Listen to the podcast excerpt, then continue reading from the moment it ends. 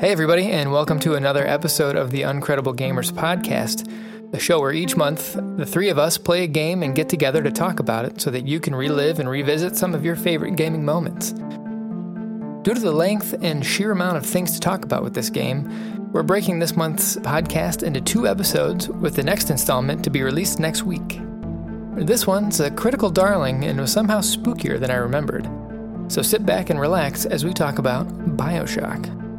For our parents who may listen to an episode from time to time, may this act as your content warning. Let's go.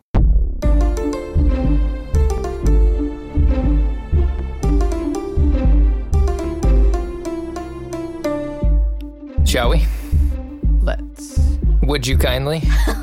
Heyo. I'm gonna need to, to bust that out, you know. So I know we've got a lot of content to get through today. We've got a packed show with the game Bioshock being as uh, well known and beloved as it is. But I have to like intro my day into this recording because I, you know, spent the day at my desk working, not doing anything. Yeah. Physical. Like physical. Just uh, okay. I did. yes, good call. I did do stuff, but it was not physical. And so in the evenings lately, I've just needed like cups and cups of coffee in order to stay active and get things done in, at night because I'm so drained from the not doing anything. Mhm. But some, sometimes, very rarely, when I work out, I have extra energy after working out. I don't know if this is a phenomenon that you guys also experience. I think it's I think that's it's how it's called supposed to happen. endorphins. Yeah, like but even like hours afterward, I don't know. I- don't I know. mean, I sounds like think- magic I to me.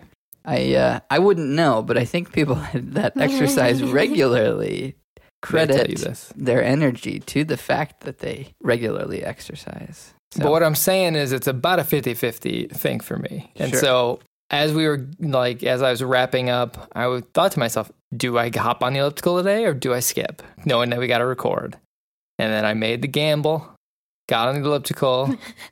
I was I was running, you know, moving those little skis, Yeah. pumping Mhm. my arms. And then you know how you get into like daydream land a little bit and then that's good. Like I Yeah. don't want to think about what I'm doing. Yeah. And then I thought, oh, okay, how long have I been doing this? How much more to go? I go for 30 minutes.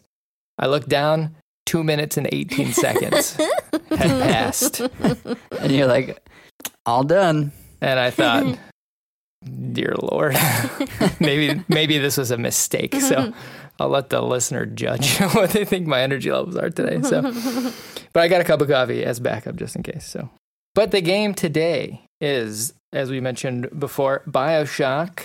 So I'm Brandon. We've got Ashley across the table Hello. and Sean across the Great Lake of Michigan. The Great Lake of Michigan. I was thrown off by that. I think I think accurate, but maybe Yeah. perhaps weird. Well, myself in Wisconsin. Well, although I'm not a born Wisconsinite, maybe would say it's called Lake Michigan, but is it really the Lake of Michigan? Yeah. Mm. oh, I don't know. Michigan has that whole Upper Peninsula thing, I guess. So Yeah, they've got more just- land. you know that that zone between being correct and being awkward. I live right in that sweet spot. that's my. That's so okay. Bioshock yeah. released August twenty first, two thousand and seven. Mm-hmm. on the PS3, Xbox 360, PC generation. We all played, I believe, on the PlayStation 4 Yep. Yes. as a part of the collection that got some new textures and uh, new shaders. Everything looked shinier than it did in the first, a little crisper than it did when it came out. So we got the, Mm-hmm. you know, we played it with the benefit of hindsight. Okay. Um, I played it originally on the PS3, and you know how your memory kind of you look back and things always looked better in your memory than they do in real life. So Mm. playing it on the PS4, I think it looked like I like what I remembered it looking like. Yeah. Even though I'm sure that it wasn't that. Okay. The game is described in, in the Wikipedia Bioshock Wiki as a retro futuristic game, which is one of my favorite terms that I had just heard for the first time Yeah. in researching this episode. I could see that for sure. It is totally perfect, right? I think like cyberpunk is also kind of a retro futuristic genre not cy- not cyberpunk, steampunk. Excuse me, Right. steampunk, which is you know 1800s Oh, this and this franchise goes into that, right? kind of steampunky. You think? Infinite, right? Is I would Oh, Infinite. Yes, yes, the franchise. Argue I think Infinite. Yeah, Infinite is kind of steampunky. I think. Yeah. I think. But Ashley's like, Well- I don't know what you're talking about. So When the game opens, it uh, flashes that you are in over the mid Atlantic, 1960. so the game takes place in 1960. So we're led to believe Okay. Yes, I hadn't done my homework on exactly when the game takes place. I know that. it's part of my intro. Yes. Good. good. Well, I won't. I won't get into that in too much detail here. Uh, yeah. so stay tuned. Well, yeah, that's a great term. We Retro futuristic. a Yeah. Segment on oxymoron terms or no. Yeah. Yeah. Pocket that shit. Okay. Yeah. The game was developed by Irrational Games, which I think was called 2K Boston, has since turned into, into Ghost Story Games with help from 2K Australia and 2K Marin, which is in California. 2K game, you probably saw that logo every time that you booted it up. mm-hmm. 2K is a sort of gigantic publisher these days. They do a lot of sports games. Yes. Um, but the development was led by Ken Levine, who would also go on to develop the sequel, Bioshock Infinite. Before this, I think he was was pretty well known for a game called System Shock. I should have said that Ken Levine was a designer on System Shock 2. The original System Shock was developed by Looking Glass Technologies with Doug Church and Warren Spector leading the project. System Shock was for the PC, I think. I don't know that it was on console, but it sort of was a hit uh, cult classic game. And this game is sort of known as the spiritual successor to System Shock 2. I don't know very much about System Shock 2 at all, other than the name and Ken Levine's uh, connection to it. mm-hmm. But you know, Ken Levine's kind of if there's a handful of developers in the industry that are kind of known by name, you've got the Shigeru Miyamoto's, the Hideo Kojima with Metal Gear. I would put Ken Levine in that in that group of like Yeah. auteurs who are closely tied to the properties that they've shepherded. Nice. I don't think we want to go too much into, you know, more background. I think as we go through the game, we'll start talking a lot about the themes and the Mm-hmm. Yeah. and and what comes up as we're, you know, as we're introduced to different aspects. So, Yeah. I'm just going to really kick it to Ashley to start us off. But before we do that, I want to tell the listeners what our top 3s are, Oh, yes. Yeah. right? Mm-hmm. Cuz I always forget to do this, and so I'm very proud of myself that I did not forget today. Yes, because it is a pain to edit later. yeah. yeah. So the top threes that we are going to be discussing as we go are our top three plasmids, our top three weapons that we used or like to use, and top three levels. And by levels, we mean of the main eight that you can kind of reach on the bathysphere uh, when you begin and end each kind of major section. So- Sections of rapture. Yeah. Kind of. Yeah. Yeah. Yep. So, Mhm. without any further ado, I'm going to kick it to you, Ash. Okay. So the game opens with you on an airplane going over the Atlantic in 1960. And this is a first person shooter game. So you see like your hands and you're holding um, a cigarette, looking at a picture of your family, and you have what looks to be a present with a note from your m- mom and dad that says, With love from mom and dad, would you kindly not open until? And then the lights go out and the plane crashes. Yeah, I'm going to I'm going to jump in Do it. right away.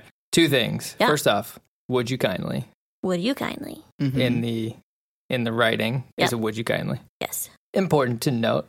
Yep. Didn't catch it in the beginning. Of course No not, way. right? Yeah. Why No would way. you? No. I did on my second time through. Ah, yeah. Mhm. So you mentioned this being a first person shooter, Yes. right? FPS. This is your first time playing what we would consider an FPS. True or false? Uh, true, because the first time I played first person shooter, I lasted maybe like two minutes. Yeah, yeah. You did. you know, I remember you picking up the controller when like Call of Duty was very popular back in like the day. Is that the game that it was? I think so. I think can't so. remember. You were playing multiplayer. You went like right into multiplayer, and I think you you held your own. Actually, I was very, you know. yeah, I can't remember the name of the game, but we were in space, I think. Would that line up? Oh no, no. So you're thinking of Mass Effect Two. That's the one I remember. Yes, not a first person shooter. That one Oh. you see your character in that one. But this was hmm. like a decade ago, so Right. I, I forgive you for not remembering exactly. The Well, I feel like it felt like a first person shooter, whatever I was playing. And maybe it wasn't space. Maybe it just kind of looked like a warehouse that was gray that could have been space. well, I don't you- know. And you did play. You did play Call of Duty. You know, I think once, and was was quite good at it for never having like controlled a camera on a separate stick than controlling your uh, your gun. So I was uh, I was pretty impressed. I don't know. Which which leads me into my comment that you were like a freaking natural I did good. going yeah. through this game, and I was impressed. Well, the, yeah, the first time I've kind of used the, what do they call it? I'm sorry. Uh, the dual sticks. The dual sticks, Yes. Was that right? Did I say it right? yeah, Sweet. Okay. the first time I had the hardest time using the dual sticks and would ping pong the camera up, down, left, right with like no gradient. I was either looking at the ceiling or the floor, which obviously made it really challenging to aim the gun or whatever it was that I was using. So it wasn't very fun for me that first time because I would obviously immediately die because I didn't couldn't defend myself. So my first time playing that type of game ended pretty quickly. So I made it obviously much farther in this game. yeah. Sean, Yeah. you are an old hat at some FPSs. Uh, yeah, Maybe it's not your like. Would you say that it's your most played genre? probably just by the amount of like multiplayer games growing up. Like there was some time with Halo Three, with friends after school online kind of stuff. A little bit of the Call of Duty stuff, but yeah, probably just because of the fact of like that those are mo- mainly like the online multiplayer type games that are popular. Probably haven't played like a ton of first person shooters that are just like a solo campaign. Yeah. The FPSs are not my. They're not the first game that I would pick to play, if that makes sense. Mm-hmm. But I like, you know, I enjoy them. Yeah, I think I liked it. Yeah, yeah, yeah. All right, so your plane crashes and you get to the surface of the water and spot what they're calling a lighthouse in the distance. I, it didn't look like a lighthouse to me, but that's okay. so you swim over and you find an entrance. I thought, okay, maybe I can find some help in here. Cool. Phone to radio for help, something. But there isn't anything like that in there. Uh, you instead see a large bust of a man and a banner that reads, No gods or kings, only man. So immediately I think, hmm, this seems intense for a random lighthouse in the ocean. Yeah, yeah. You're also forgetting that there's a plane that was half sunk. oh, can't forget about the half sunk things that And- Brandon likes. And I gotta tell you, Beep, every beep, time, every This edition of yeah, every time that something is just like sticking out of water, I'm thinking, Oh, man, I like this. There's something about this look that's just really cool. Yeah. So So, this is where you are now. There's only a set of stairs leading down, which takes you to a always a good sign. exactly Right, yes. a bathysphere. Right? Is that how we say? Bathysphere. I think so. I think that's how I would pod that takes you down into the ocean. So you think, okay, I'm gonna go in here, and who knows? My plane crashed. Gotta go somewhere. I guess is what we're thinking. I don't know. So a video starts playing with a man named Andrew Ryan who talks about a utopia free from government where science would thrive. Hmm, another point where you would wonder, where am I headed, right? So now we descend into the ocean and you're introduced to Rapture, this underwater civilization that looks futuristic and vintage all at the same time with this 50s style scenery and neon lights advertising all different areas of the city. So this is our first view of Rapture. And what did and what did you think of looking at that? Like, I mean, it looked super piece. cool for Right. sure, especially with all of the neon lights. It looked like somewhere that would be cool to visit, minus being underwater kind of thing. Sean, this is uh, your first time playing Bioshock. Not the first time playing a Bioshock game since you Yeah. played Infinite before this. But Right. what did you think? I mean, yeah, it's, it's so cool. I think the thing I related to, and I'm I, now that I think about this, there's like a growing theme, I guess, where I don't know, maybe once an episode I bring up like a Star Wars reference. I don't know why. Probably because that's a huge uh, IP in, uh, since I've been born. Anyway, it reminded me of like Phantom Menace as a kid, where they like swim down to the Gungans and you're like, oh, there is this sunken city. I don't know, Atlantis. Obviously, that there's like something you know crazy cool about a sunken city. I think I heard the collective scream, groan, much like much like Obi Wan felt the multiple deaths of Alderaan when Yeah. when Vader blew up referencing the planet. Phantom Menace. I don't know. Re- I was referencing the Gungans. I was like six years old when the Phantom Menace came out, and the Gungan city thing was cool. Um, You but do I hear you, you, Sean. But I hear you though. I hear you. It is that kind of. I and this aligns with the half sunk thing, right? Anything that's like physically not in, supposed to be implausible, yeah, like it's like a fantastical element to the game. Yeah. makes it just really enticing to look at. And Yeah. and Rapture, I would almost say Rapture is like the main character of the game. yeah, yeah. You know, Yeah. in a lot of ways. I mean, Mhm. obviously you have Andrew Ryan, arguably is probably the biggest figure that looms as Ashley is describing him in the video that played. Yeah. we got kind of the sense of who this guy is in a way, at least the the idea that Yeah. Andrew Ryan had when he established Rapture hmm as this.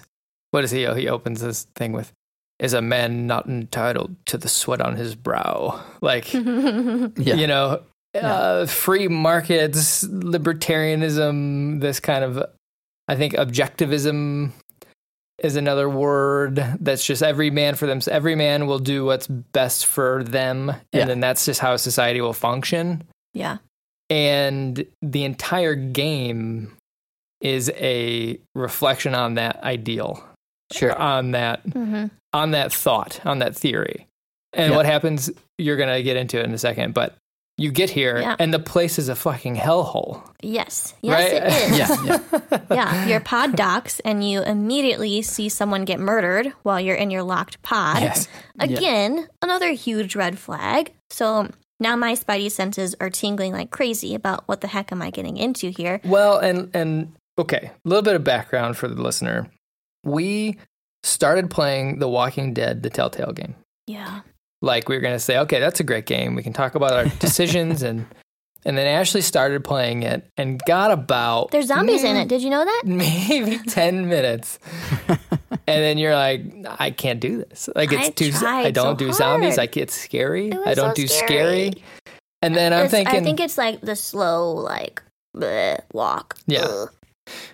yeah and then i don't know months go by we're making a schedule for the game i think you know bioshock's a great game it's classic it's renowned there's going to be a lot to talk about let's play bioshock never once sean did it cross my mind that this is a, ho- a horror game I had no Yeah. idea what it was going into it. But I started, I booted it up, I played, I got to the point where we're down in the, we're like trapped in the bathysphere that Yeah. Ashley's describing. We see this person get murdered by this spider splicer that's, you know, and I thought to myself, oh God, what did I do?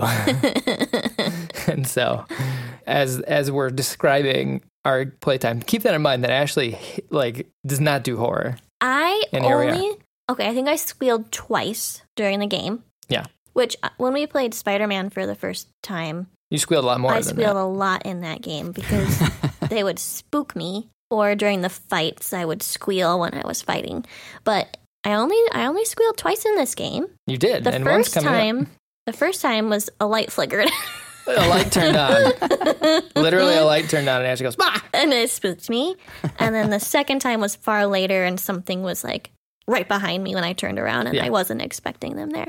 Well, Yeah. there, yeah. There's we get into sections where the splicers like are playing dead, basically, and Yeah. then Mhm. they gotcha. They got me. They got but got they you. got you too. That you got spooked. You were with me when that part happened. Yeah, I didn't scream, but I did get spooked. I will admit to that. Wow. but I could only play during the daytime.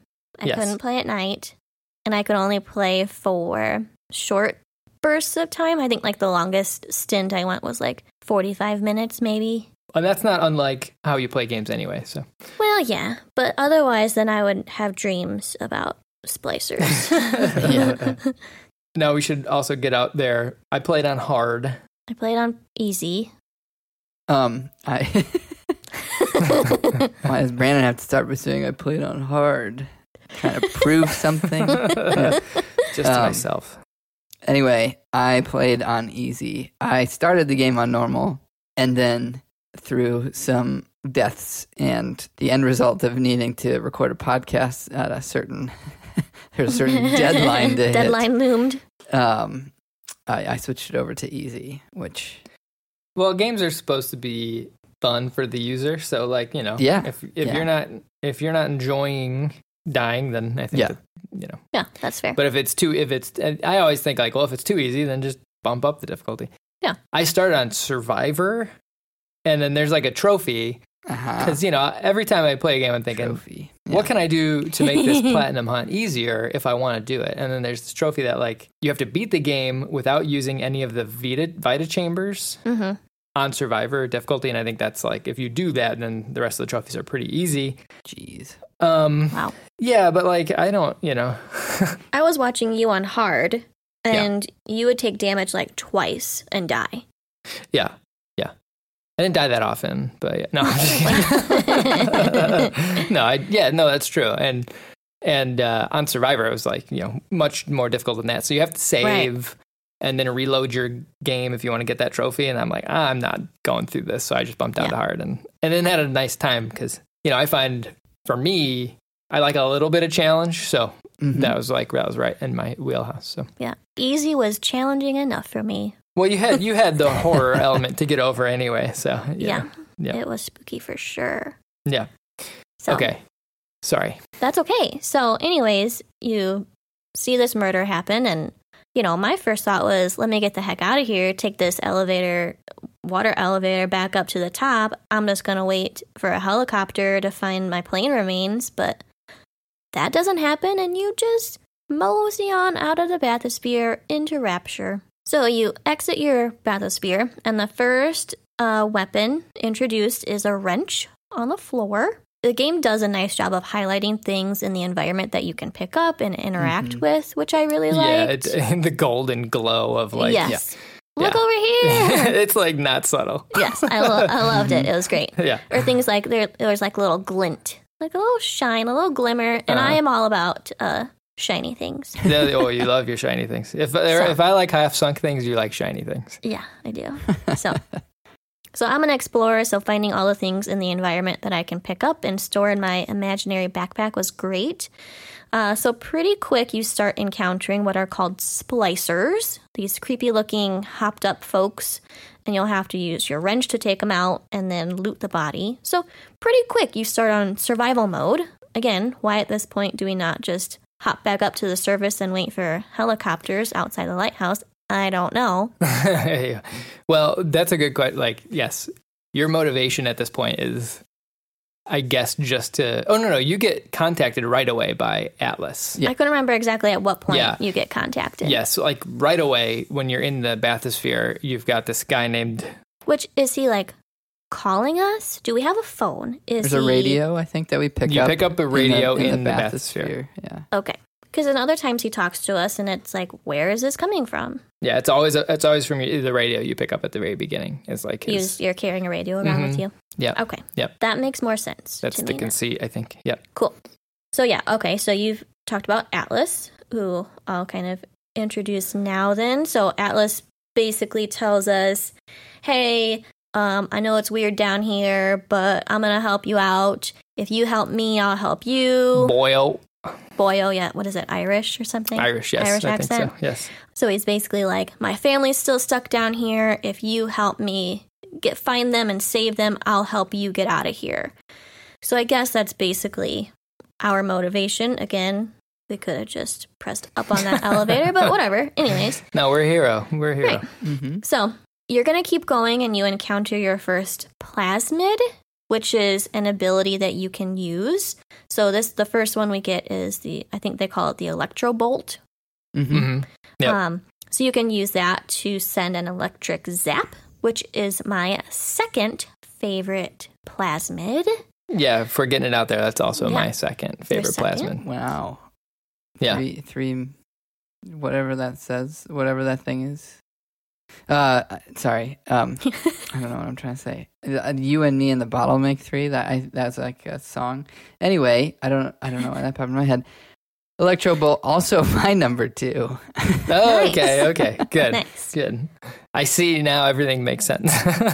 it it works nicely on like cameras that you'll get to later and Yeah. it works well with people in the water you can electrocute people in the water and it Atlas tells you to do that, right at the like the beginning or Uh-huh. i something. don't remember He's there's got there's a couple splicers that are hanging out in like uh in in a flooded section. Yeah. and then he's like, "Hey, boyo, shock the water."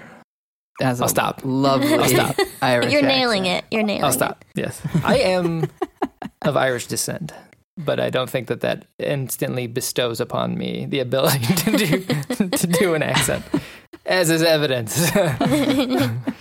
so this first section is really easing you into the plasmids and your weapons yeah, and we start out. There's like a party that was happening, right? Like you can you you walk into this New Year's Eve party that went bad, apparently, Mhm.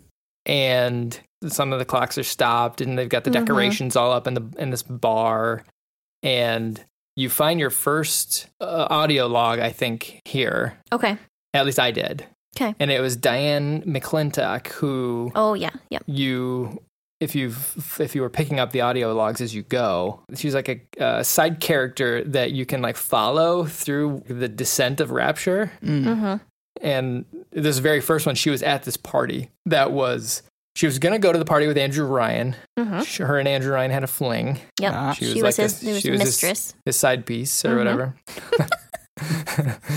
is that not good i don't know is that what the young kids are saying in these days? 1960 probably uh what grandpa used to say dime dime piece that's probably not good to say i don't know I think that one is still used, but I don't know if it's good or bad. she's a to say. 10 She's a 10? 10? Yeah, a dime. Yeah. i feel uncomfortable now um so This But- will surely make it into the final cut. yeah. so McClintock, like I said, she was going to be there with Andrew Ryan. Andrew Ryan didn't end up going to the party, but the party was like ambushed by a bunch of splicers. mm-hmm. That, and this is kind of the moment when things went to hell. Right.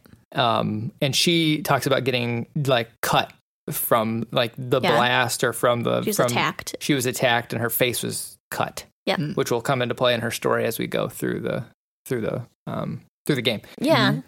Did you guys listen to many of the audio logs as you went, or crickets? It was kind of hit and miss. Um, like if it was, if I saw it, I picked it up and I played it. Although one thing about the game and my my experience for sh- uh, playing through, I played and I should have like worn headphones. I think to get a better experience. I was trying to play it on a lower volume, and so I missed I missed a lot of like the dialogue sort of stuff. Also, those diary audio diaries. You know, the rest of the game happens while you're listening to that sort of stuff. So I did find myself like picking it up and playing it and then getting distracted because I've got splicers to deal with or oh crap, a big daddy and a little sister just walked by. Yeah. Um so so yeah, so I tried to listen but um I didn't pick up a lot uh, of info from him. that was exactly my concern with it as well. So yeah, I picked them up when I found them for sure. I didn't listen to any of the audio logs until really late in the game. I wasn't sure how long they would take, and I was afraid my game would keep running while I was listening, which it sounds like it would have. Um, and I can't fight bad guys and listen to audio at the same time. So I thought it would be a distraction, which it sounds like it, yeah, that would have been the case. Um, Brandon, you had to turn on subtitles for me because it was too spooky too, again. So I kept the volume down and just kept like the subtitles on. So then I would read what they were saying. Yeah, I would walk in and be like, "Are you listening to the audio logs?" And you'd be like, "Well, I, I, I can't really hear them." And Well, I'm like, "Yeah, because- because you got the you got the game on mute." Because like- if you turn it up, then you turn up all the other creepiness. Yes, well, yeah, that is true. So not on mute, but very quiet. And I that was what's funny is that you probably caused yourself more scares because you couldn't hear the people like like you didn't know that they were there. Like if if I have a critic if I have a critique about the game, it's more of a technical one in that the like the audio Mixing they- of it. Yeah. I don't know about the Alright. mix, but like the the range that you can hear people Mm-hmm. Yeah. Like there could be a person on like the second floor in Yeah. the building next door, Right. and you'll hear them like they're in the Loud same room clear. as you. yeah, Right. And yeah. then that that always had my like hackles up, you know. Sure. Uh-huh. And and that kind of I struggle with that a little bit. Yes. But um but I understand why you had it quiet because some of these people are saying some really creepy stuff. Yeah. like carrying a shotgun and then saying like if he cooked my steak like that back in New York, he'd be toast. like, what? Exactly. But I did go and listen to a lot of them towards the end of the game. Brandon, you mentioned that it would be a good thing to do. So I did go back, and once you have them on your person, you go back and listen. It pauses the game to do that. So I did run through all of them towards the end to get a little bit more of the backstory and to kind of better understand what the heck are we doing down here? Who are all these people and all that fun stuff. I think the most interesting ones were from Dr. Tenenbaum. Yeah, Bridget Tenenbaum, who Mhm. we'll get to here. Yeah, when she was making the little sisters, which again we'll get to that too. But I think I thought hers were the most interesting, or I, you know, I liked learning from hers. Yeah. Yep. Did anybody else have a side story that they liked? Well, for me, uh, probably the most interesting side story was the Diane McClintock because it does kind of follow, as I said three times before, I guess, it follows the descent. Through her story, you can see all the factions that were at play, and Mm. because she she she kind of at one point changes sides and then meets not a so good Right. fate, as I'll talk about when we get to her her point. But you can kind of track the trajectory of Rapture uh, through her audio logs, which I think is was really interesting. There's another one that I'll mention when we get to the end of the game that I Cool. also think is interesting. Sounds good. So this first section is again easing you into the plasmids and your weapons. I think the game did a decent job of giving you tutorials on how to use the mechanics. I think Brandon, you gave me tips later on how to quickly get to your selection of items, which was helpful, especially because your scene froze while Yeah. you switched. Oh, so it's a good good. way to buy yourself just a little bit of time. That's one of my favorite mechanics. Like in Spider Man, same story. Like you can Mhm. Ratchet and Clank. If we ever play that, I think is maybe that's not similar, but Spider Man definitely. Was it? You like you you open up your gadget wheel and then you can just everything stops, and Yeah. you open up your weapon wheel and everything stops and gives you just a second to breathe. yeah. and figure out what I want to do. Now, changing weapons isn't instantaneous, so like you have to be kind of judicious with your with how you're doing that. But Mm-hmm. So you keep exploring and you'll find a revolver and do you rem- remember how you found that revolver? um It was is in, a baby carriage. a baby carriage. Creepy. there is Yeah. like this is like one of the most iconic scenes from this game Really? is the splicers talking to this revolver like it's her Yeah. baby and it's in a baby carriage. Creepy. And then you, I think you see, you like turn this corner in the hallway, and there's this gigantic shadow. It's the silhouette of the splicer with the carriage on the wall, Mhm. just because there's a light source right behind her. And then as you, sn- you can either sneak up, and at this point, I think you only have a wrench And your 1st Mhm. plasmid, yeah. and your first plasmid. Yeah. Yeah, which was like shock him and hit him in the head. Yeah. yeah. But then you take care of her, and then you find out that, yes, she was indeed talking to a revolver that you pick up. Ugh. Ugh. yep. So you're starting to explore different areas of Rapture, like restaurant and a theater, and then you find some pretty intense security systems throughout. It took me basically until the last part of the game to figure out how to handle the security systems in Rapture. There's cameras with scanners that rotate and flying cameras with, with bullets that attack you when you set the camera off and automatic turrets. But if you could get to them without them seeing you and hack them, they worked great for your defense. So thank you for that tip later, Brandon. This was my primary combat strategy. Was it? Yeah, I hacked everything. Hmm. Everything I saw, Hacker. I hacked. like I, I focused my uh, like Yeah. my tonics and my you know my my power ups basically on hacking security bot or security Me too. things, and I I think I probably spent like probably fifteen percent of my game, twenty percent of my game on that puzzle screen. Right as the things are flo- flowing through. Did you Oh, guys do man. much hacking? I always bought as many free hacks as I could get at Auto those. What were, were they like the vending machines or the U-Invent? That was Mhm. yeah, that was part of the they- event. You could build your own with the Yeah. event. You could. I think you could buy them too. And then but- yeah, at certain vending machines you could buy them. I always got as many as I could, especially with I forget what they were. Some of them were harder to do than others. I can't remember if it's the safes or the cameras. I don't know. Yeah. But I did Yeah. not hack very much. Yeah, I I don't know. I was not very good at the time pressure of the puzzle. Um, Right. It got it got stressful. It for Yeah. sure It got super stressful, and I ran into more than one where I like couldn't solve it. There like there wasn't a solution You had to go so fast. based on like I don't know. I had the I had the flow eighty percent of the way done, and then the remaining four tiles like I couldn't. They're just Yep. and it was know, too late. The flow was to go already too late. all the way yeah. back and change, and it was uh, Mhm. yeah. It was yeah. The stress was real. Let me tell you. For sure. I mean, not surprisingly, my gameplay strategy was bullets and brute force. Uh, That's So- fair. hmm That's so fair. you could also shoot all of those security things and just blow them up. Which is what I did for the first 80% of the game. yeah. Yeah. Yeah. For sure. So the next mission you are basically given by Atlas is to go to the medical pavilion, or I guess the first thing that he asks you to do. Let me say, if I lived in Rapture, I wouldn't trust any doctors with the creepy posters and things hanging around the medical pavilion. You'll start finding tonics here that you can take, like the security tonics, like you're kind of talking about, and like physical tonics. I forget the different categories of tonics. Combat, um, Physical. physical, and Are those different or are those the same? I think those were different. And then there was like the hacker one, whatever Okay. the engineering, engineering. Engineering. Yeah. So those were like the three tracks, I think. Right. Which tonics is that just like a type of it's not a plasmid, but it's still see, there's a lot of like chemistry involved in Rapture. yeah. So they were kind of yeah, yeah. I think it was just a, like a potion, so exactly what the potion okay, oh, okay, potion. Yeah. All right. a I can get on board scientific, a scientific potion. Okay. All right. So you, you take these potions. Great.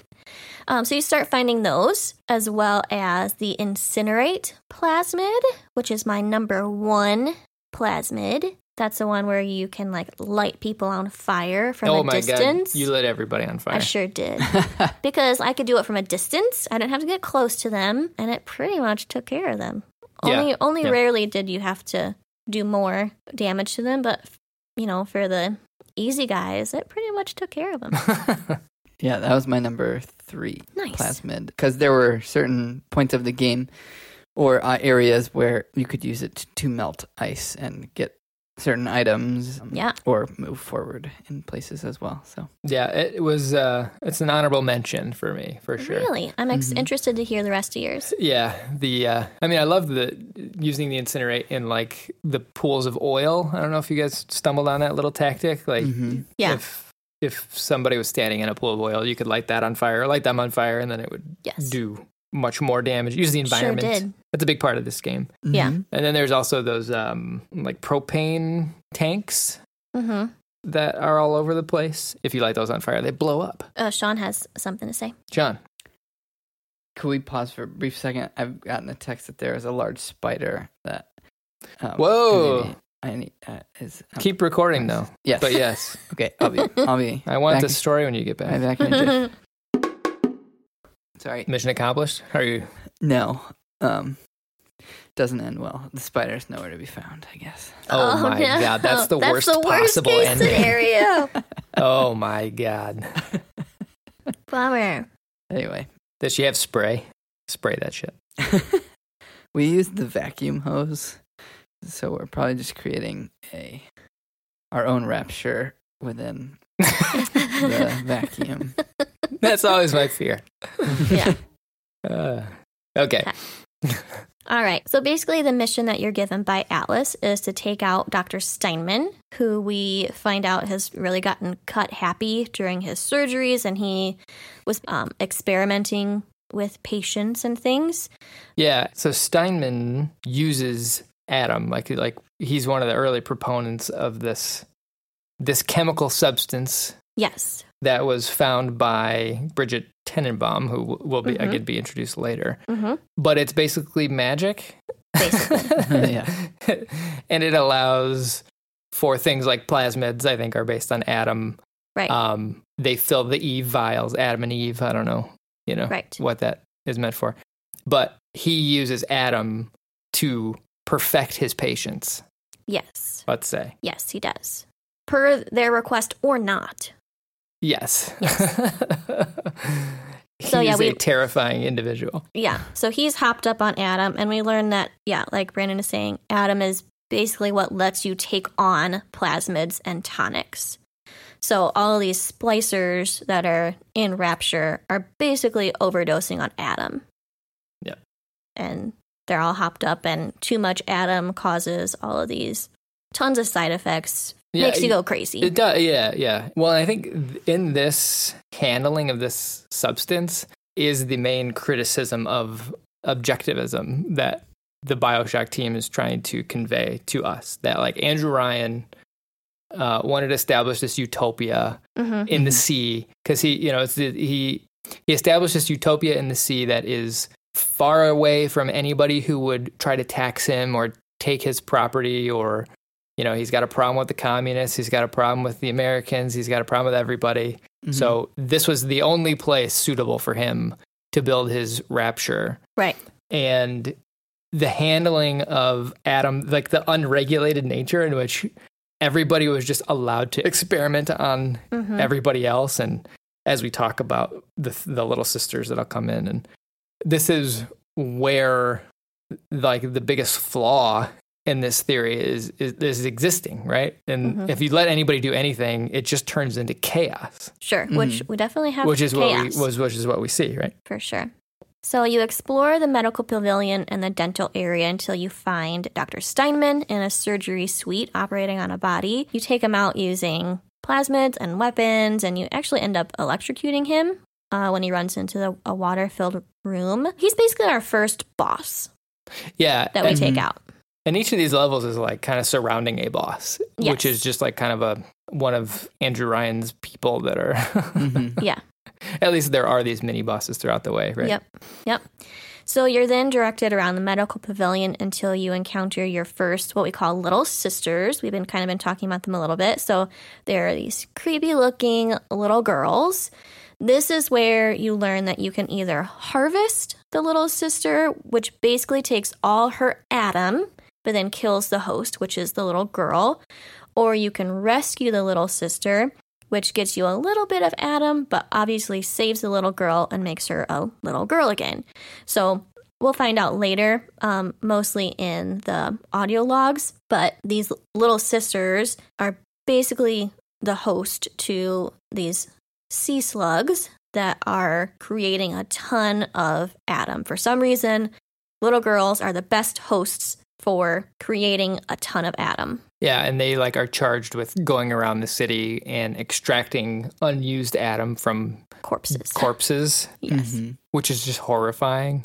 Uh-huh. yes. Yeah. And and here we meet Bridget Tenenbaum for the first time. She's like up in a balcony somewhere, and she's Oh, kind of was she? yeah, she's like telling you to. I think she's kind of instructing you to uh, what's the word? Rescue. Rescue? yes, she she's instructing you to rescue these little girls. And I think she throws you down a tool to to do it. Um, Yeah, I don't remember the Whereas- specifics. Whereas Atlas is like, hey, you need Adam to survive down here, and Right. you should harvest them. yes. Like they're nasty creatures. Don't think of them as little girls, or you know, like Right. which you know we will. yes, get you've got to. one on one Yeah. shoulder, the other on another shoulder, and you have to decide what to do. Hey, everybody. This is Brandon cutting in to tell you that today's episode is brought to you by, well, us, the Uncredible Gamers. At the moment, the Uncredible Gamers is something the three of us are just doing for a bit of fun, but we hope to grow that into something a bit, well, bigger.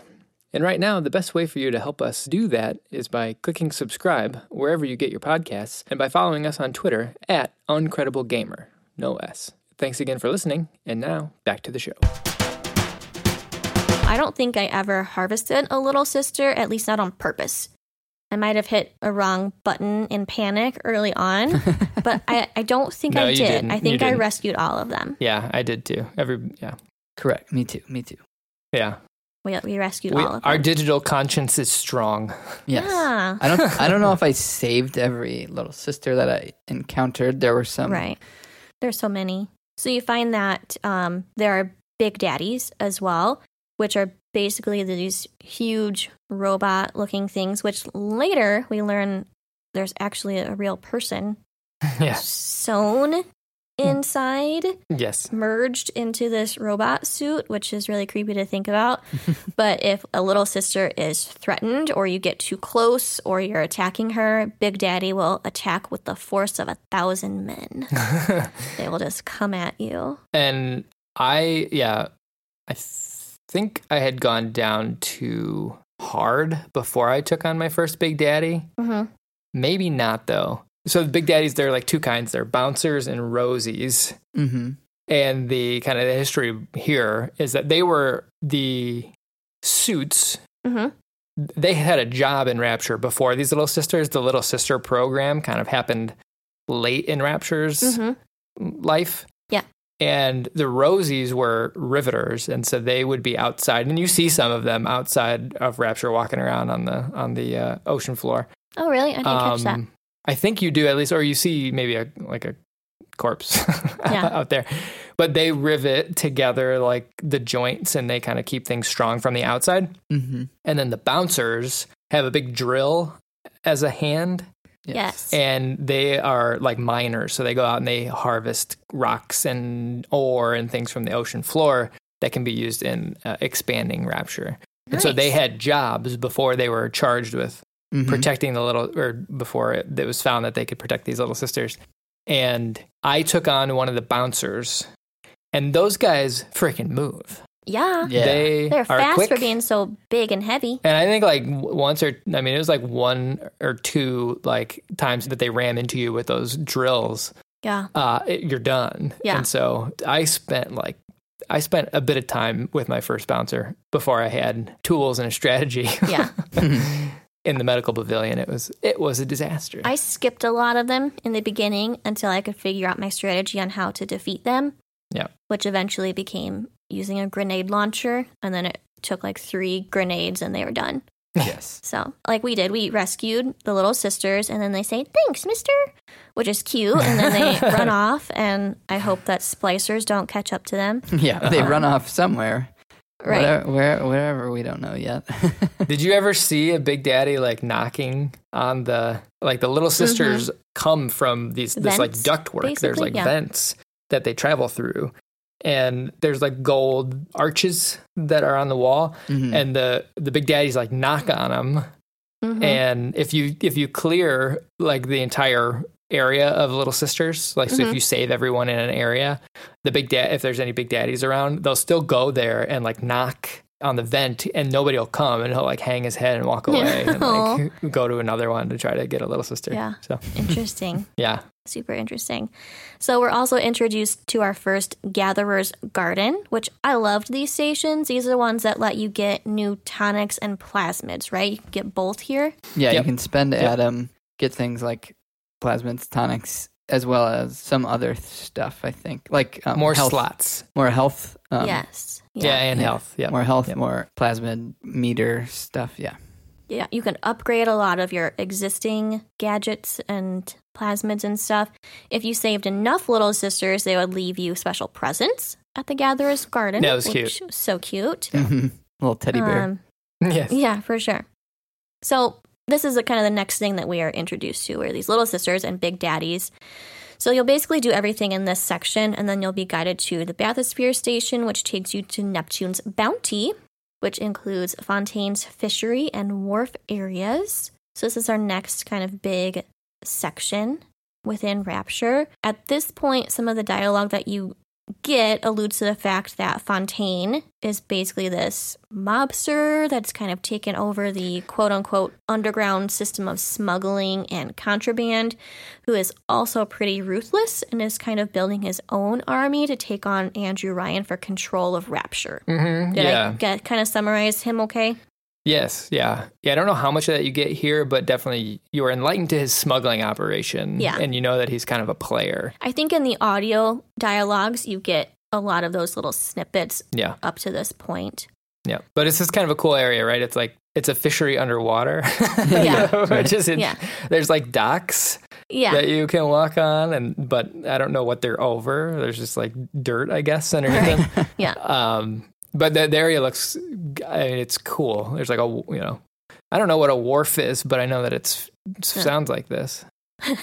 Seemed legit. It's, it's a, this is a place for a wharf. WH. Exactly. So you'll also get introduced to spider splicers in this section, which Oh. are my number one least favorite splicers. Not that we're ranking them, but you just want to make sure that you, that you get it out there there. is my top in my top threes, isn't it? No, no, Splicers aren't. No. Oh well, I, I Ashley's numbered just going them. above and beyond. Ashley's got her own. I numbered them as well. They're my number one least favorite splicer because they are fast and they attack from the ceiling. So they Mhm. crawl around all over and they drop down on top of you. this is where you playing on quiet volume hurt you because I could I could could hear, hear, that the they little were pitter there. patter. Yeah. Whereas you probably just saw them drop down in I front could- of your face. I I heard it too late. I think they were like already above me at that point, and then my camera would just shoot up. These are the creepiest, I think, Mhm. splicers in the game for sure. By Yeah. a, by a country mile, I think. Yeah, yeah. So Atlas is sending you to Peach Wilkins in Fontaine's Fishery. He's supposed to help you, I think, get to Atlas's family so you can help save them. I think that I that yeah. Yep. So Wilkins sends you on a mission to take pictures of spider splicers for whatever reason. So is this dude just a creep? I guess. Or like why does he want these like a pictures? fetish? I don't, Yeah, I don't know. I don't know. I don't. I don't remember if he said why he wanted a- them. I think he's just a little bit of a hey, don't yuck people's yum, I guess, but let's not be enough, mean. Let's not be mean to Peach. he wants a picture. Maybe he likes photography. Who knows? You know he's he, he is not very nice. That's true.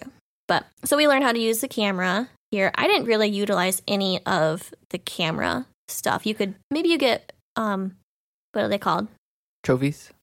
Yes, trophies. Oh, for, sure. cheap. Well, you taking get pictures you of get stuff. bonuses actually if you like fully research things. You your damage increases for the thing that you research by Mm. taking pictures of them.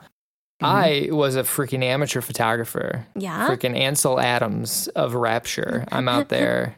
That's a photographer, right? Ansel Adams. Sounds good. I don't Uh, yeah. Yeah. He was a professional though. Well, yes, regardless. But yeah, no, I mean, I took pictures of like, I was taking pictures of everything left and right. I wanted to max them out. I don't know what thing it But- sent off in my brain, but yes, I wanted to do that. but the best you got the most points or the best grade because they were like graded A, B, C, whatever. You got Yep. the best grade if it was alive and close to you, correct? Which means that they were like coming at you Exactly. with a, yeah, vengeance. Yes. Which I was not fast enough to multitask and take a can- take a picture and then get to my weapon and then get to them in time. So yeah. I didn't utilize any of that. so anyway, he's basically our second boss battle. So once he decides to let you in, he doesn't trust you, of course, and you have to take him out. This one was really creepy as the lights go pitch black and then they come back on into a totally foggy room and the only weapon you have are your plasmids because he made you check everything before you could enter Dropped him in a his pneumo lair. tube. Yeah. So I was really heightened during this boss battle. I was waiting to squeal in this one. Yeah, this one was tough because, like, well, there were cameras, I think, around Mm-hmm. that Yep. would go off, and like all of a sudden you have security bots to deal with, and I think you had to stay in a small area to not set off any of the cameras. yeah, no, I, I I struggled with this one. It was it was uh it was a bit stressful for sure. hmm Peach is just like a typical nitro splicer. Nitro splicers are the ones that throw grenades at you. They have the box Yeah. Yes. and they like run away, and they just you know. I think he was one of those. Maybe the first one of those that we dealt with. I don't know. Probably. But he, I mean, he's no big deal. But this, the whole scenario that he creates was Right. kind of a nightmare. Yeah. yes. So this leads you to some cool exploring once you defeat him into the fishery. So you can, like Sean was saying, you can use your incinerate plasmid to melt ice in the fishery surrounding some freezers where you can find some good ammo. A ton of audio logs are in there, and there's some safes, which this might be the first time that we find a good amount of safes that we can hack. How did you feel about those? Were they worth the effort? They were tough to splice, or just, no, what's the word? Hack. Hack. They're tough to hack. Yeah, because like in almost every one, it starts with like the tube going in the direction that you don't want, and then the only Mhm. other visible one is like going straight up. And so if you don't like immediately switch that out, then you're SOL. Yeah, So- they start they start flowing pretty quick, right? Y- Yeah. Well, and I mean, there's very little recourse if it does start flowing, and then hmm yeah, so you can fail pretty quickly. I never was killed by a hack, Right. but I was very badly injured. Yeah. yeah. You took some hits. Yeah. I don't think I wasted my special free hacks on the safes. I saved those for the cameras, I think. No, so I just I tried my hand at doing the the flow puzzle. the safe's got some good stuff though. You Sometimes they did. Other times they didn't really have anything. Yeah. you know you can freeze the things that you're hacking. So if you have like a one of the freezing plasmids, hmm if you freeze it, then the machine slows down. I think. You tell me this now? yeah. Yes. So that's kind of an interesting mechanic. So I think you have to find a secret passage or tunnel down in the fisheries to get you down to that submarine area, which is where Atlas tells you his family is supposed to be, and also your ticket out of Rapture in the submarine. Right. I knew it was too easy. Yeah, I want to go back real quick to Yeah. the to that area where you're like using ignite to melt away the ice. Yeah. And there's a couple of, of hidden areas in these vaults Yeah. almost that have like You could, where like, the fish are stored. You could crouch down and get through a tunnel. Yeah, and then there's some like hanging fish, which creep me out. Well, and there's there's this one area where I don't know if it's a memory that play. Well, there's like a you get these like memories that play where you Yeah, every so often. yeah. I don't know why we have that. Like you don't have memories, do you? Right. Anyway, but there's like one area where there was clearly like the smuggling operation went bad and they were like torturing these people like in the in the freezers and Yeah. there's a bunch of cash Yeah. around Oh, wow. them and just the environmental storytelling is just so phenomenal in this Mhm. game and you really get the sense that oh Fontaine was into some he was Yeah. into some bad stuff Uh huh. Yeah. I would try to use my telekinesis plasmid, which we picked up at some point, which allows you to throw and move stuff with your mind or whatever. Yeah. I would try to use that to try to reveal another secret passage when I was in there, and it didn't do anything, but I would make the, like the hanging fish move, and then I would freak out that there was a splicer. Every single time I would do it, I freaked out that there was a splicer behind me, but it was just the fish moving that I that you accidentally caused moved. that yeah. you caused Yeah. Wow. So, anyways, you're heading down to this sub. Again, I knew it was going to be too easy because you basically get down to the sub and it's immediately blown up. So now with with Atlas's family in it that's what he says. Yeah. Mm-hmm. Yep. He says we never see them, but he says that they were inside or whatever. So now Atlas starts talking to you. He's enraged that Andrew Ryan would kill his family, and now he's out for revenge, basically. Yeah, this is where the mission turns from save Atlas and his family to Take out Andrew Ryan. yeah, kill Andrew Ryan for Yeah. murdering Atlas's family. Yep. Mhm. Yeah. And I think down here is where maybe we first get Andrew Ryan like directly radioing to us as well. Yeah, yeah. Yeah, there's a couple of sections in the medical pavilion I think where he he like shows up on a TV at one point in Mhm. time and sends some I mean, he's kind of tracking you. Right. You're Right. you're not hiding. Yeah, yeah. Yeah. like everybody There's knows that cameras you're all here. over the place. and um so yeah he's tracking you and and i think in the medical pavilion he knows that you're there but then he talks to you directly where the submarine is at in order to i don't know if he's taking your measure or what the deal is but he definitely is uh or i think he thinks you're like a cia spy and right. Right. he's he's throwing all his conjecture that you're but he knows that you're out to get him Yeah, I think he's the whole time he's trying to like justify his cause. Yeah. Whenever he's talking to you, like I'm not the person you think I am. I've created this glorious place, kind of thing. well and everybody's always out to get him right sure. yeah Yep. yeah. So or he or so he thinks right, exactly. which yeah. actually is true in this case yeah. yeah.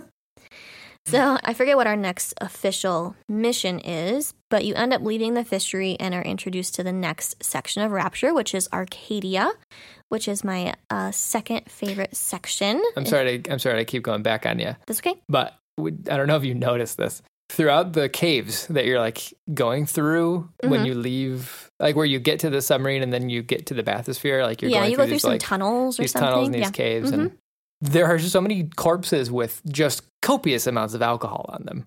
Like Yes. you, you can you can find corpses and you know loot them for stuff.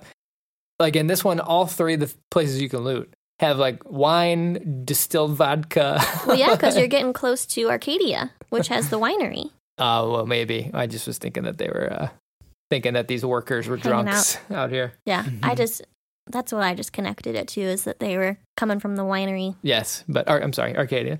Yeah. So Arcadia, my second favorite section um, or location or of our top eight. So this is the area that has the tea garden, Arcadia Glens, which is that huge forest area, the farmers market, which has a winery area. It's just really pretty and the only place that has trees.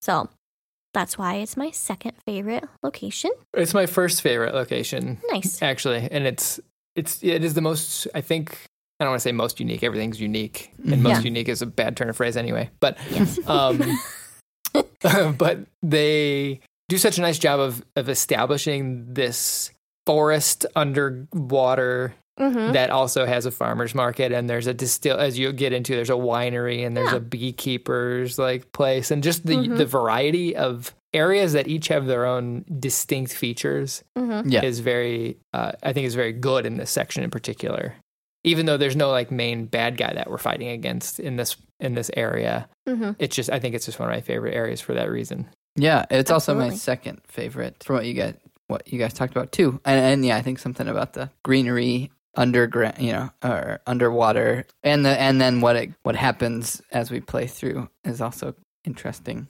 as well. Awesome. Uh, you'll also get introduced to the Houdini splicer for the first time here in Arcadia.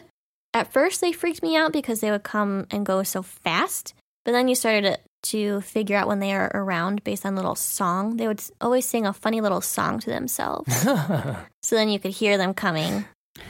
Um, but I didn't know what was happening at first. All of a sudden, they were there, and then they weren't, and well and as you go through this area they i f- forget i think the word is saturnine the word is saturnine meaning slow and gloomy although these jabronis were definitely not slow um, mhm. but it's like this these houdini people are Mhm. in this cult that did you ever get into their underground caves I guess not. there's like these caves throughout this area that are hidden kind of Uh huh. and you can go in them and there's water underneath them but there's these altars with a bunch of like candles all around Maybe I found that. and when you go in there you're immediately attacked by these uh by houdini splicers Yeah. and Mm. so like like on top of this like oh there's a winery and then there's the the gardens and there's a cult who live in caves Yeah. and there's like paintings all over the there's symbols that are painted all over the Mhm. the area in the farmers market Yeah. But they'd also weren't they the ones that would like try to lure you like, woohoo, over here. maybe I think that was them, and then you would go and follow them, and then they would go somewhere else, and disappear on you Yeah. Yeah. they were they were jokesters.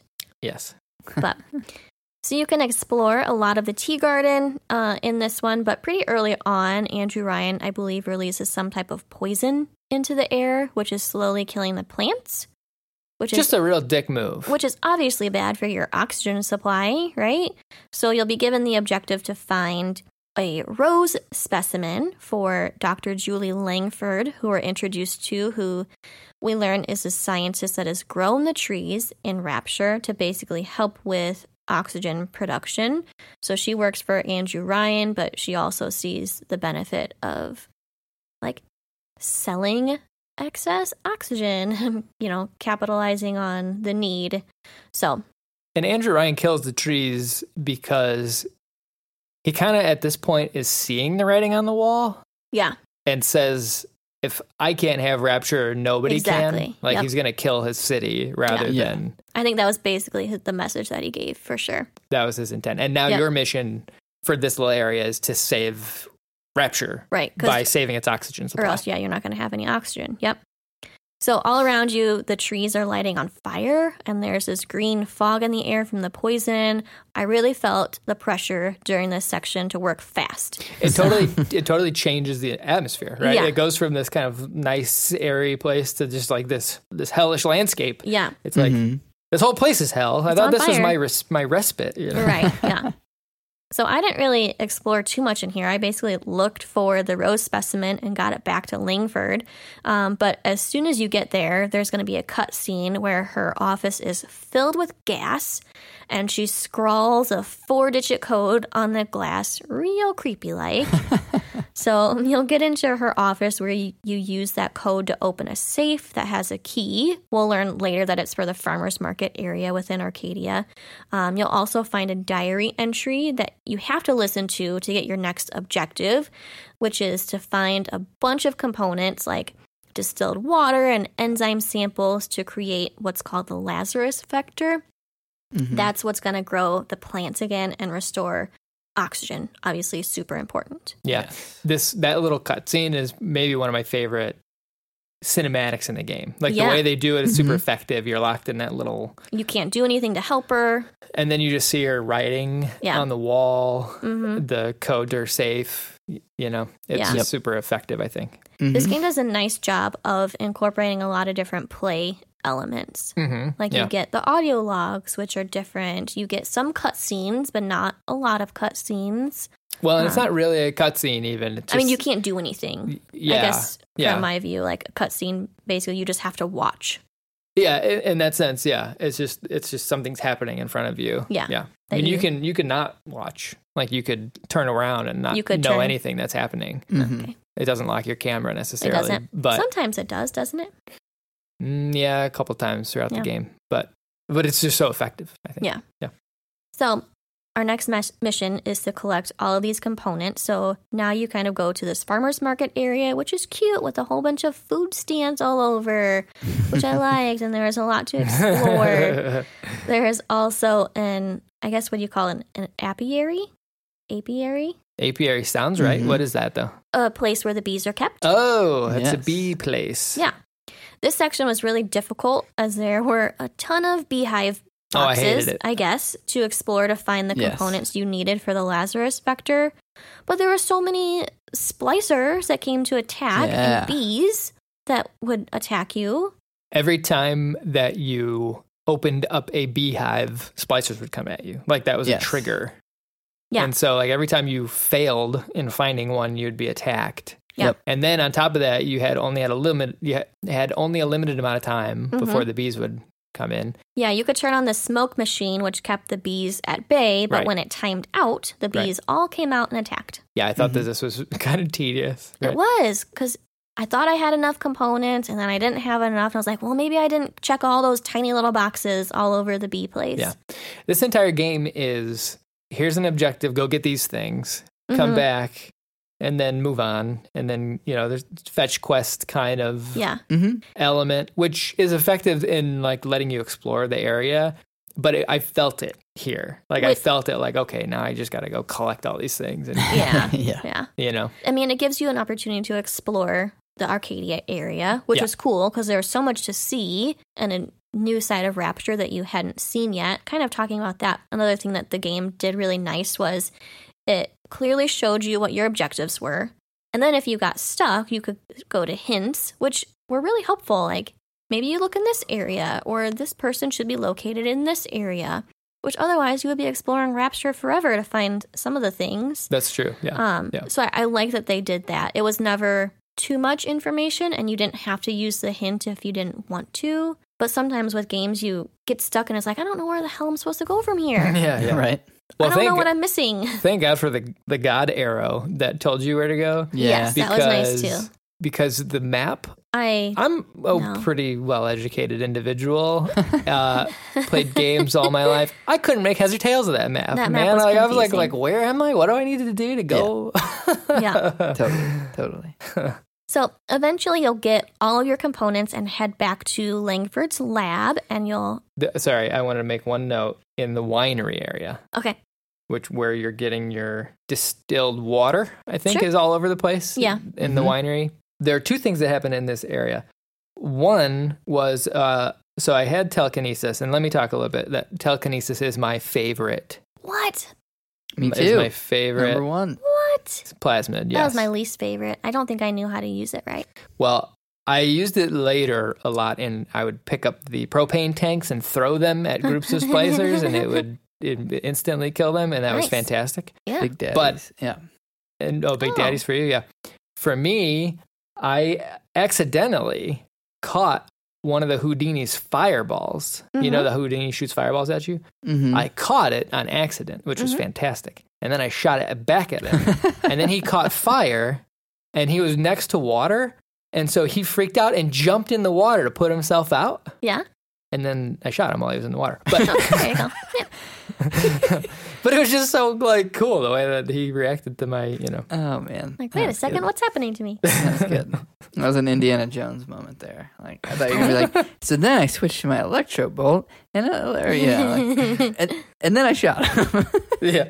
But my, but my second story here, I think it's in the distillery area. I might be mistaken. I am mistaken. I'm gonna I'm gonna table this story. This is actually comes into play in Fort Frolic. Okay. But- Pocket that. Oh, but there is one spot in the wine where you get trapped. Like they set a trap for you. There's like this little cargo container or something with a bed in it, and there's a bunch of goodies. And you walk in, and as soon as you walk in, like these like bolts, these trap bolts fly, trapping you in, and then a bunch of splicers come to like try to get you I don't while you're that. while you're trapped in there.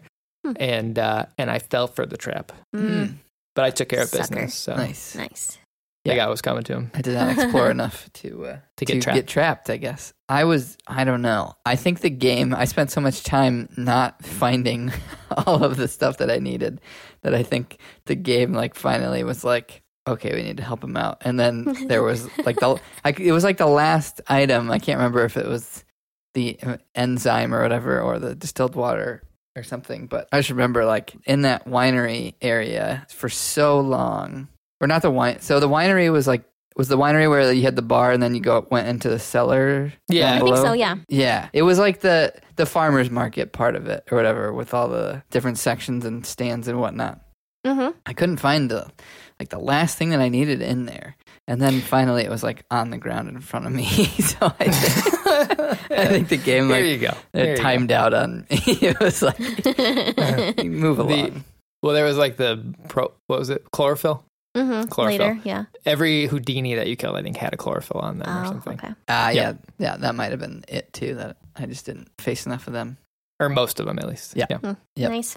So you're going to head back to Langford's lab with all of your components so that you can activate the machine to make the Lazarus vector, which again is going to bring back those trees.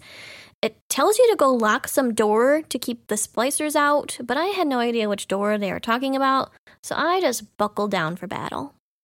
I don't know. Yeah, There's a button you can press to like close the door. yeah, I don't know what they were talking about. I didn't see it. I didn't know.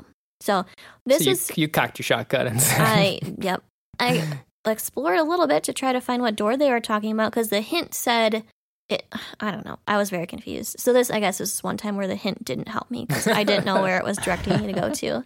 But this was probably one of the most challenging sections as there came waves of splicers. And I, of course, didn't hack any cameras, so I had no help from any of the cameras. There is a Big Daddy that's strolling around without a little sister, whatever they're called when they're by themselves. I don't know. So you could hypnotize Big Daddy, which is my third favorite plasmid, so that he would basically protect you instead of a little sister. So that was helpful because then he would attack the splicers for you. But I consistently accidentally shot him every time, and then he would turn on me. Yeah. So that backfired on me a lot. So there was, I forget how many waves, there's at, at least four waves of splicers that come through all while the Lazarus vector is basically brewing. yeah, yeah, in her lab. Yeah. Yeah. Yeah. I got trapped here by a big daddy that I hypnotized because I did the same strategy as Yeah. you. But like I walked into like this little cutout, like there's like a little niche Uh huh. that you can go into just to explore. Yeah. And then he like followed me. Yeah. That happened to me before too. And then he like blocked my exit and I couldn't get past so him. big, yeah. So then I, I think I had to, I think I had to shoot him. and Yeah. it wasn't good Right. Because you're stuck in a tight space. Well, on hard to kill a big daddy at this point in the game, I Mm-hmm. exhausted like everything in my arsenal. Like I was Yeah. like ammo-less, and I was really fighting for ammo throughout this game. Like you know, yeah. I would run low on things and then have Yeah. to you know buy stuff or find stuff, and so it was uh, you know getting into a a tussle with the big daddy that I wasn't prepared for did not ever end well for me. Sure. yep. So eventually you'll finish the waves and you'll get a notice that the Lazarus vector machine is ready and you'll be able to go back to her lab, turn it on, and revive all the trees. So you complete that mission And rescue Rapture. and rescue Rapture. Yep. And then that is the end of Neptune's bounty section. Nope, Arcadia. I'm sorry, which is the end of Arcadia section, which leads us to Sean, I believe. Yeah, so at this point, we're leaving Arcadia, and Atlas is like, get in this bathysphere. We are headed to Ryan, basically. Like, you got to go to one one place where, like, you'll get on the next bathysphere to head directly to Ryan's office. And then once you get to that place, this place is called Fort Frolic. And um, I almost consider it like an interlude to the story, kind of, because it's like not the main story, really Mm-hmm. once you get out at Fort Frolic, there's this fellow named Sander Cohen who like disables your radio communications between Atlas and Ryan. We thought Peach Wilkins was a creep. This guy. Yeah. Holy moly! What is it with people taking pictures in this in this uh, game? Yeah, He's kind of like, uh, reminded me of uh, Medusa. yeah, Because his people were like ceramic. there was a bunch of frozen people yes, everywhere. yes, for sure. Sorry, Sean, I'm stepping on your. No, that's all right. So yeah, so you get this guy Sander that's coming over talking to you, and he clearly has a lot of control over this area because he's like locking you out of uh, you know going forward in this place, which looks kind of cool. It's like movie theater kind of. You know, there's like vestibules, and I guess that's probably a part of the the metro thing. But um, There's there's slot machines everywhere. yeah, My yeah, number one location. It's my number two location. Yeah. nice, yeah. Why is it your number one, Ash? Yeah, like Sean was saying, there's so much stuff there. There's this cool theater that's huge and lit up, and there's a record and the cocktail lounge and shops and things. Entertainment was- district, yeah. Yeah, exactly. Yeah, ditto. I won't belabor that point. You nailed it. Yeah.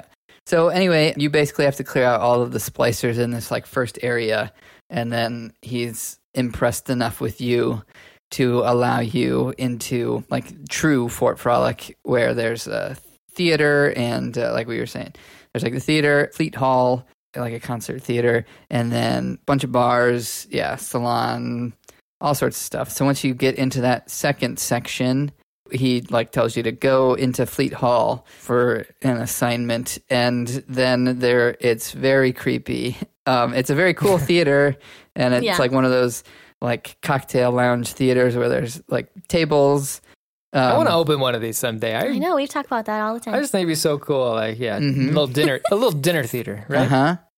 Yeah, and uh, but the creepy part of it is, is it is stark empty except for one spotlight on a piano and somebody being forced to play the piano and um, It's like crying. yeah he's clearly like being tortured and uh, and has some type of like mind control over him um, as Sander has yeah this this control over this person and forces him to play and then when he starts to play um, the piano then explodes Ugh, and I don't uh, remember that part. No, yeah. and then Sander gives you an assignment to take a photo. Like Ashley said, there's all of these like statues throughout this place of mummified people or dead splicers or whatnot or citizens of Rapture that Sander along the way lets you know that he's an this artist who's like made these sculptures out of people and has like gone crazy at, at this pursuit of like capturing people like this. So anyway, so he's found this this muse his like greatest work ever will be this um I forget what the the term that it's called. His masterpiece. The Yes. Yes. masterpiece, yes. Um Quadtych is uh what it was called. So back in the main spot, uh the main hall there outside of the theater and everything, uh there's this like s- stage that has sculptures and then it has like blank frames or whatever. And so this is the Quadtych where he's now telling you he wants you to go around and f- photograph the his like minions that have turned on him. So your assignments are to kill them and photograph them, and then return the, th- these photographs to, to the wall to this uh, this installation that he has. So you then are sent off. There's a place that's like all frozen called Poseidon's Plaza. One of his uh, minions are there. Let me see if I can find their names. And we just blindly accept this mission from Sander Cohen to go kill three of his enemies. Right? Yeah. Well, I think, yeah, yes, we do. I think that Sander Cohen is really Andrew Ryan's right hand man. And Yeah. so Fort Frolic is standing between you and Andrew Ryan. hmm And Sander Cohen is, I think, kind of protecting Andrew Ryan. That's his charge, at least. Okay. Mhm. So, at least what I think is funny in my interpretation of it is that, like, Sander Cohen slips on his duty and, Mhm. like, sees you as his next prodigy. Right. Okay. And so you play along, I guess, in order to get to Andrew Ryan. But yeah, Yes. yeah, you don't hesitate for yeah, sure. you just accept this mission to go kill three people that you don't know. yeah. Yep. And Atlas isn't, you know, would you kindly say, you know, asking you to do things. Right, because your radio section, shut off, right? Your radio shut off, Mhm. right? Yeah. Exactly. Yeah, so this is like a, a means to an end sort of encounter. So anyway, so you go to Poseidon's Plaza, and uh, I believe the the henchman that we fight here is Martin Finnegan, and um, Yeah, yeah. and this is an interesting one. Uh, Martin Finnegan has has a freezing plasmid frozen field, so Martin has this plasmid uh, ability. And for me, what happened was I did not take him down fast enough. And so I got shot with Frozen Field. And it was kind of creepy. And it was like my body was completely frozen. And he said Mhm. something like, Ah, I've got the perfect spot for you, or some. And like you see this like frozen field of corpses and, and stuff that he's kind of made his own hall of uh, of sculptures, if you will. I was going to make a joke about that not happening to me, but it did happen to me. It did happen to me too. I think it has to. I think it have has to, happened, yeah. Yeah. I don't know. I think you maybe like if you just shoot him down really quick. Like I don't know if you're on easy Well, and shoot him down. Really so- quick, you get the crossbow in this section. This is where you're introduced to the crossbow. Yeah. yeah, Sander Cohen gives you the crossbow. Yeah, yeah, yeah. The, so the crossbow is my number two favorite weapon. Yeah. Because, and I got to be honest with you, I tried to use it here, Mm-hmm. and it's not great when you're like under high pressure. I Sure. found. sure, sure. Yeah. But what I found later in the game is Mm-hmm. that if you kind of sneak up on people, Mm-hmm. it's like an instant kill, Uh huh. Nice. which Okay. is which is fantastic. Yeah. Uh, since it's introduced here, I will let you know that that's my number two Nice. weapon. And when you're in these frozen tunnels, doesn't your health go down, or you start you start freezing? Mm. I don't remember that. Yeah, I didn't pick up on that, but I don't think so. Sense. I just think that he was attacking you. For some reason, I remember needing to get out of there fast because of the cold. You're just cold in general, you know. Maybe I just don't like cold places. I don't. Anyway, so once you come to, you're able to battle him once again. And then I think once he dies, he drops that plasmid so that you can have that ability now. See, to I already use. had that plasmid because I bought it. I think Ah, Mm. I got to be honest with you. I I used it a couple times, but if you killed people while they were frozen, they didn't drop anything. Like they Right. their bodies like just shattered. shattered, Ugh, and so I didn't use it because I like to get stuff. yep. that's right. I Yep. like stuff. Yep. Fill those pockets, baby. So obviously, you take down McDonagh or Martin Finnegan, sorry, and then um, snap a photo, return it to the wall, and then you kind of get the next hint on where to go. That process repeats for the next two times. Those two other uh, mini villains are Bill McDonagh and Silas Cobb. One of them is in a record store. I think all of these are the Houdini splicers, right? They kind of um, disappear on you. Um, at least so. one of them I remember fighting kind of in one of the bar areas and Mhm. kind of chasing him down for a little while. Anyway, at one point in time, as you do this process over and over again, I think after like the second, second or third of four, Sander like freaks out on you and sends a bunch of splicers.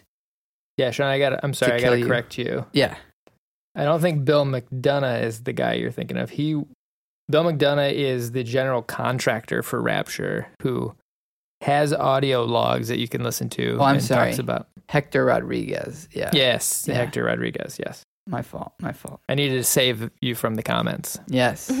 for when people start listening to our Thank videos. you. Thank you. Yes. Uh, anyway, so you can clearly tell how much time I spent uh, figuring that stuff out when I was playing. So anyway, like I said, after like the second or third photograph that you put up of four, Sander kind of freaks out on you and is like, "Actually, I changed my mind, and uh, like you, you need to die." And sends a swarm of splicers at you that you have yeah, have you're down in you're in that main hall, yeah, right? It's like right after you dump one of the photos, and there's there's a couple waves of splicers that you have to take out, and then after Yeah. you get through them, he's um, impressed with you once again, kind Yeah. of thing. so once you complete his Quadtych masterpiece, um, and this I will talk about. This was an audio diary that I did manage to pick up and listen to, and it stuck with me because it was weird at the time. And I was like, what is he talking about? And it was the bunny ears. There Yeah. was one where he was waxing chaotic um, about these bunny ears, and uh, Mhm. you can't. I can't get them off. And I remember this because I think I was playing, and Lindsay was uh, sitting next to me at the time, probably thinking like, "The hell game are you playing?" Because he is essentially just going psychotic about not being able to get the bunny ears off. Well, Because he's Mhm. wearing them when he starts walking down the exactly stairs, right? and then yeah so Mhm. after you finish his masterpiece then he, there's like this fanfare and like spotlight on top of the stairs of the main room. And i think maybe confetti. It's like a whole production of him like introducing himself to you. And he provides you with a gift which i can't remember exactly what it is. Is it a plasmid? There's a- Um, it's a tonic, I think. yeah. Okay. Yeah, um, you only get the tonic if you don't kill him right away, which Yes. I did. Yes Because he starts coming down the stairs, and I'm like, oh, I guess this is the next part. And so I just start going after him. yeah so you made me do all that. Yeah. So, so I did not get that last tonic. Yeah, but and then, so this is a fun. I think in this is a fun fact of the game that like Sander is a villain or like a, an enemy, if you want to say character villain that you don't have to fight or kill at all. Um, yes, right. So if you do attack him, then he will start to fight you, like Ashley found out. But um, Did you kill him? I did not. Oh, what does he good. do? He just opens up the case where it has that tonic and some like other, you know, ammo or like you know a couple other goodies. And I just kind of watched him, and and then I think he just he walks away. I think like he, I think he Oh. just goes back up to his, or he just stands there. I, c- I can't quite remember, but I just remember like he didn't. He didn't make a move, I so you didn't make a I move. stood there. Yeah, I was. Yep, exactly. Uh, I stood there for a little while. No traps. He didn't make a move, so then I just slowly backed away. I couldn't abide his crimes, Uh huh. and I let him give me a present though Yes, sure. before I offed him. Uh huh. And then I picked up. He has a key on him, and then I opened the, the chest that was locked next to the present, and then got some more goodies. Yeah. but later regretted killing him because he comes back if you explore. So Right. bum bum Yeah. bum. I have to I have to cut in here and Mhm. say the story I meant to say earlier. There is a section in one of like the restaurants where people are frozen and ceramitized, mumma, Is it here? mummified. Yes, it's here. And there's like a place with a you go behind the a bar and there's a button you can press, and when you press the button, like a door opens up that I think was hidden was Mhm. previously hidden, Okay. and you go down there and it leads into this cellar that's kind of damp and you know there's like wine down there. And there's this ceramic person sitting in the chair in the corner. And then you walk to your left and there's an upgrade station. And you go and you can upgrade your weapon like Mhm. normal. Hmm and you hear a noise and you turn around and that ceramic person was not ceramic but was in fact waiting for you to set a trap and just like appears right behind you Right Oh, behind man. you. and goes rah This was the second time that I squealed. Yes. Because I turned around Yes. and bam, there was a person right there. and it that scared me like Yeah. i was like and then you go to the chair and the chair's empty and it's like you Sneaky. Bastard. Yeah. yep, that got that was that was that was great. That was fantastic. Yeah, but yeah. So whether or not you take down Cohen or leave him be for another time, he you know reestablishes your communications, and you get the word from Atlas. Go back out to the the metro station, and you can hop in the bathysphere to get to the next area where Ryan's office is.